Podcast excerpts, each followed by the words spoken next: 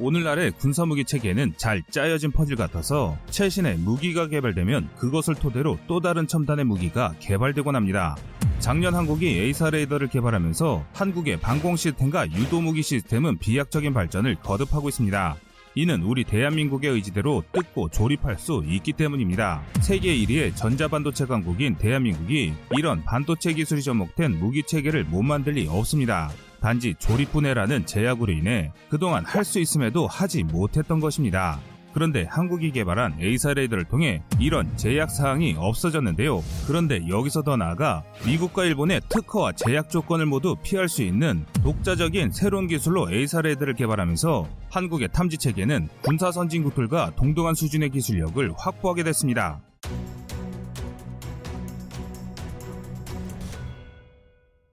현재 ECM 장비들은 적이 모르게 은밀히 작동하도록 최첨단 디지털 시스템으로 설계되고 있습니다.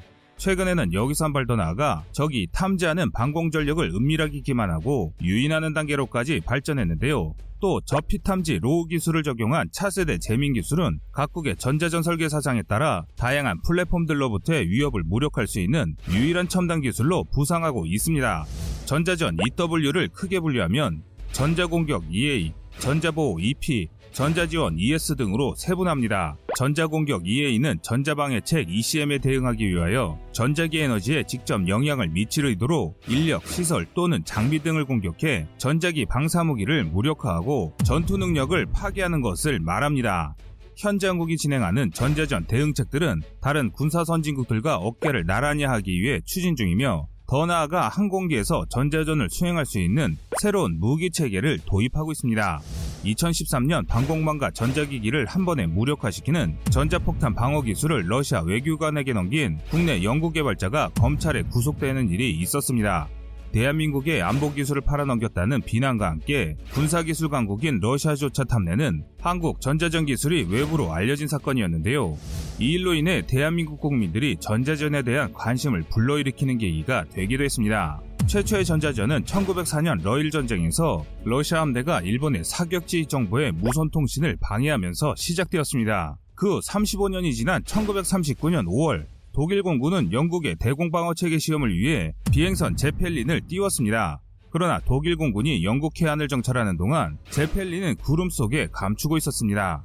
하지만 영국은 제펠린선의 움직임을 손금 보듯 들여다보고 있었습니다. 그 이유는 바로 영국이 만든 세계 최초의 방공 레이더 체인홈 레이더에 탐지되고 있던 것이었습니다.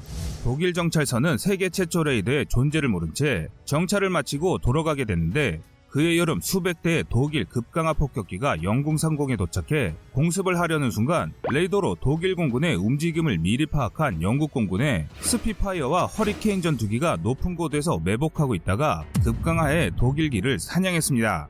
당시 벌어진 전투 기간 동안 영국 공군은 148대의 전투기를 잃었고 18척의 수송선과 4척의 구축함이 격침됐습니다. 반면 독일 공군은 248대의 항공기를 잃었습니다. 그런데 당시 독일의 항공 기술을 고려한다면 독일에게는 참패나 다름없는 일이었습니다. 독일은 영국 공군에 비해 훨씬 우수한 공격기를 보유하고 있음에도 레이더라는 새로운 방공 체계에 무력화되면서 영국의 두 배 달하는 폭격기를 잃었던 것입니다. 이 사건은 영국의 우수한 레이더 능력이 전쟁의 양상을 통째로 바꿔놓은 첫 사례라고 할 수 있습니다. 또한 레이더를 이용한 탐지전의 막강한 위력이 세상에 알려지면서 세계 각국은 앞다투어 레이더 개발에 박차를 가하게 됐는데요. 제2차 세계대전 이후 대규모의 전면전이 발발할 가능성은 현격히 줄고 간헐적인 국지전의 형태로 전쟁 발발의 가능성도 변모해가면서 세계 각국은 공습 일변도의 전력 강화에서 자국의 영공을 방어하는 방공 전략으로 전환했습니다. 이를 통해 가장 유효한 방안으로 레이더 개발과 개량이 이어지며 공격보다는 방패의 역할이 부각된 것입니다. 그런데 이런 양상을 송두리째 뒤엎은 사건이 발발합니다. 1990년 8월 벌어진 걸프전에서 다국 적군의 전자전 공격으로 이라크군의 방어 시스템과 지대공 미사일이 무력화되면서 일명 방패 부수기의 전략이 등장한 것입니다. 당시 이라크는 세계 4위 군사력을 보유한 국가였고 세계에서 가장 고밀도의 방공망을 구축하고 있었던 국가였습니다.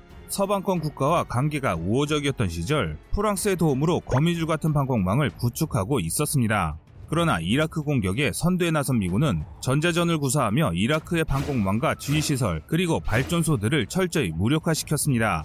전장의 눈과 방패로 불리는 이라크의 레이더와 지대공 미사일들은 다국 적군의 방공망 제압 작전으로 무력화되면서 수천 문에 달하는 대공포들도 무용지물로 전락했는데요. 이라크는 방공망이 무력화되자 전투기들을 출격시키지 못하게 되었고 모두 기지에 계류시킬 수밖에 없었습니다. 이후 다국 적군은 정밀 유도폭탄 등을 이용해 경락고에 숨겨둔 이라크 전투기들마저 제거해 나갔습니다. 결국 이라크는 100대 이상의 자국 전투기들을 급히 이란으로 도피시키면서 이라크의 하늘은 다국 적군이 장악하게 됩니다. 그런데 여기에 흥미로운 사건이 하나 있는데요. 일본에 웃지 못할 슬픈 비하가 있습니다.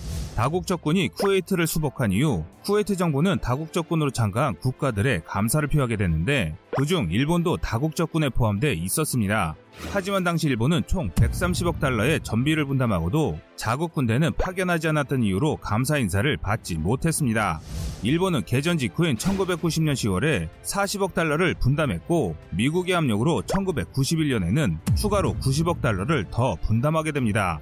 총 130억 달러인 전쟁 분담금을 내고도 뒤로 쏙 빠져 있는 모습으로 인해 돈은 돈대로 쓰고 생색도 못 내는 우픈 일이 벌어지게 된 것입니다. 어찌 보면 걸프전의 진정한 패자는 후세인이 아니라 일본이다라는 말이 일본 내 여론에서 나올 정도로 당시 이 사건은 일본 사회에 큰 충격을 안기기도 했습니다.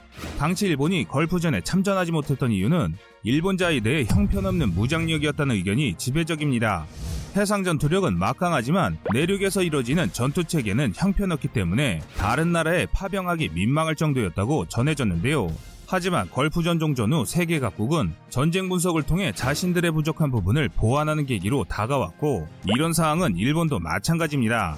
한편 이라크 개전 초기 촘촘한 레이더와 방공무기로 무장한 이라크를 봉쇄할 수 있었던 주요 무기 체계는 스텔스기와 전자전을 통해 선제적으로 무력한 사실을 밝혀냈습니다. 이를 통해 전쟁에서 미군이 파죽지세로 승리할 수 있었다고 평가했습니다. 이후 세계 각국은 강력한 공격 무기만 증강하는 계획을 수정해 스텔스기와 초고주파 RF 제밍으로 대표되는 전자전 기술 연구와 개발에 박차를 가게 됩니다. 전자전의 시초로 불리는 전자방해책 ECM은 1901년 아메리칸컵 요트 경기에서 계획적으로 초고주파 RF 제밍을 사용한 것에서 시작했다고 알려져 있습니다. 또한 1940년에는 영국 런던에서 레이더에 대한 항공 제밍 사건이 발생하면서 전자전의 위력과 파급력이 주목받기 시작했습니다. 한편 한국에서는 일반인들에게 전자전이 알려지기 시작한 계기는 대통령이 외부 행사를 할 때 행사장과 주변에서는 휴대폰 신호가 차단되는 사실이 알려지면서 재밍이라는 것이 알려지기 시작했으며 2016년에는 상용 GPS 신호를 일부 어선들의 항법 장치가 제대로 읽지 못하고 오작동을 일으켰는데 그 원인이 북한에 의한 GPS 교란으로 밝혀지면서 대한민국 사회에 큰 충격을 안겼습니다. 이 사건을 계기로 한국도 전자전 공격 기술에서 항제밍의 중요성이 부각되었고 기술 개발을 거듭해 현재 우리 군은 북한의 재밍 공격에 대해 역재밍으로 대응하는 수준에 이르렀습니다. 전자공격의 기본 원리는 순간적으로 높은 출력으로 강한 송신 주파수를 조사하면 수신 레이더가 기존 주파수를 버리고 강한 전파의 주파수를 신호하게 되면서 순간 먹통이 되거나 오작동을 일으키는 원리를 이용합니다. 이보다 진일 보안 방식이 스푸핑으로 가짜 정보가 담긴 신호를 보내 상대방의 레이더를 교란하는 방식입니다. 전자보 EP는 상대 전자공격으로부터 아군의 부대, 장비, 작전 등을 보호하는 모든 활동을 말합니다. 전자지원 ES는 아군의 전자기 스펙트럼을 숨기고 적군의 전자기 스펙트럼은 수집, 도청, 분석해 아군의 생존성을 높여줍니다. 전자지원 ES 체계는 하나 시스템의 기술력이 두드러집니다. 전술전자정보 수집 장비 택 엘린트 포드는 KF-16 전투기에 장착되어 북한 및 주변국의 모든 레이더 위협 전자 정보들을 복잡한 전파 환경에서도 정확하게 탐지합니다. 또한 정밀 방향 탐지를 통한 위치 탐지 능력을 보유하고 있어 비행 중에 레이더의 위치 좌표를 포함한 주요 재원들을 실시간으로 자료 분석소로 전송합니다. 지상으로 전송된 위협 정보는 추가적인 분석 작업을 통해 공군 전술지휘 통제망 등 타 체계에 전파되어 대한민국 군수작전의 필수적인 정보로 사용됩니다. 여기에는 무인기의 역할이 더욱 커지고 있는데요. 전자전 UAV는 전자지원과 전자공격의 효율성을 위해 탑재한 무인 전자전 장비 체계로 저피탄 표적이 방사하는 전자파 신호와 제3의 전파에 발생한 신호가 표적에 반사되어 다시 수신되는 신호를 탐지해 적의 3차원 위치 좌표를 정밀하게 탐지합니다. 전자전은 하늘, 바다, 육지, 우주에서도 적용되는데요. 한국도 전자공격에 대비 RF 제밍뿐만 아니라 항제밍, 방어제압, 희석 및 반사신호 감소 등 전자전의 영역을 넓혀가고 있습니다. 전자전과 관련한 기업인 LIG 넥스원에서는 2011년 차량 탑재용 지상전술 전자전 장비인 TLQ200K를 국내 최초로 개발했습니다.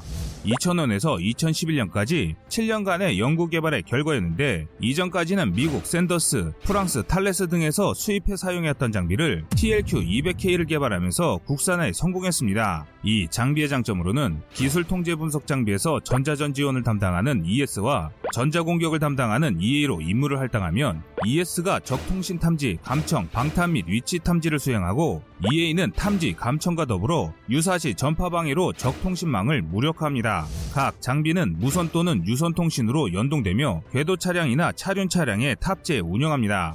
국방과학연구소 발표에 따르면 이 연구로 자체 전자전 기술 확보와 전자전 체계 획득이 가능한데요. 이와 더불어 2020년 국산 기술로 AESA 레이더 개발에 성공하면서 전투기를 이용한 공중전에서도 전자전 강국의 반열에 오르게 됐습니다. 이는 AESA 레이더가 갖는 장점 중 하나인데요. AESA 레이더는 고밀도의 송신 모듈을 사용해 적방향으로 순간 출력을 높여 전파를 조사하면 상대방 레이더를 교란하거나 무력화하는 능력도 탁월합니다. 현재 대한민국은 이런 국산 AESA 레이더가 전투기와 함정 그리고 방공망 방어 체계, 유도 미사일 등에 폭넓게 적용되어 있어 수년 안에 세계에서 가장 강력한 전자전 강국으로 거듭날 예정입니다. 시청자님들의 현명한 의견을 댓글로 남겨주시기 바랍니다. 여러분들의 좋은 의견이 좋은 영상을 만드는데 많은 힘이 됩니다. 이상 꺼리투브였습니다.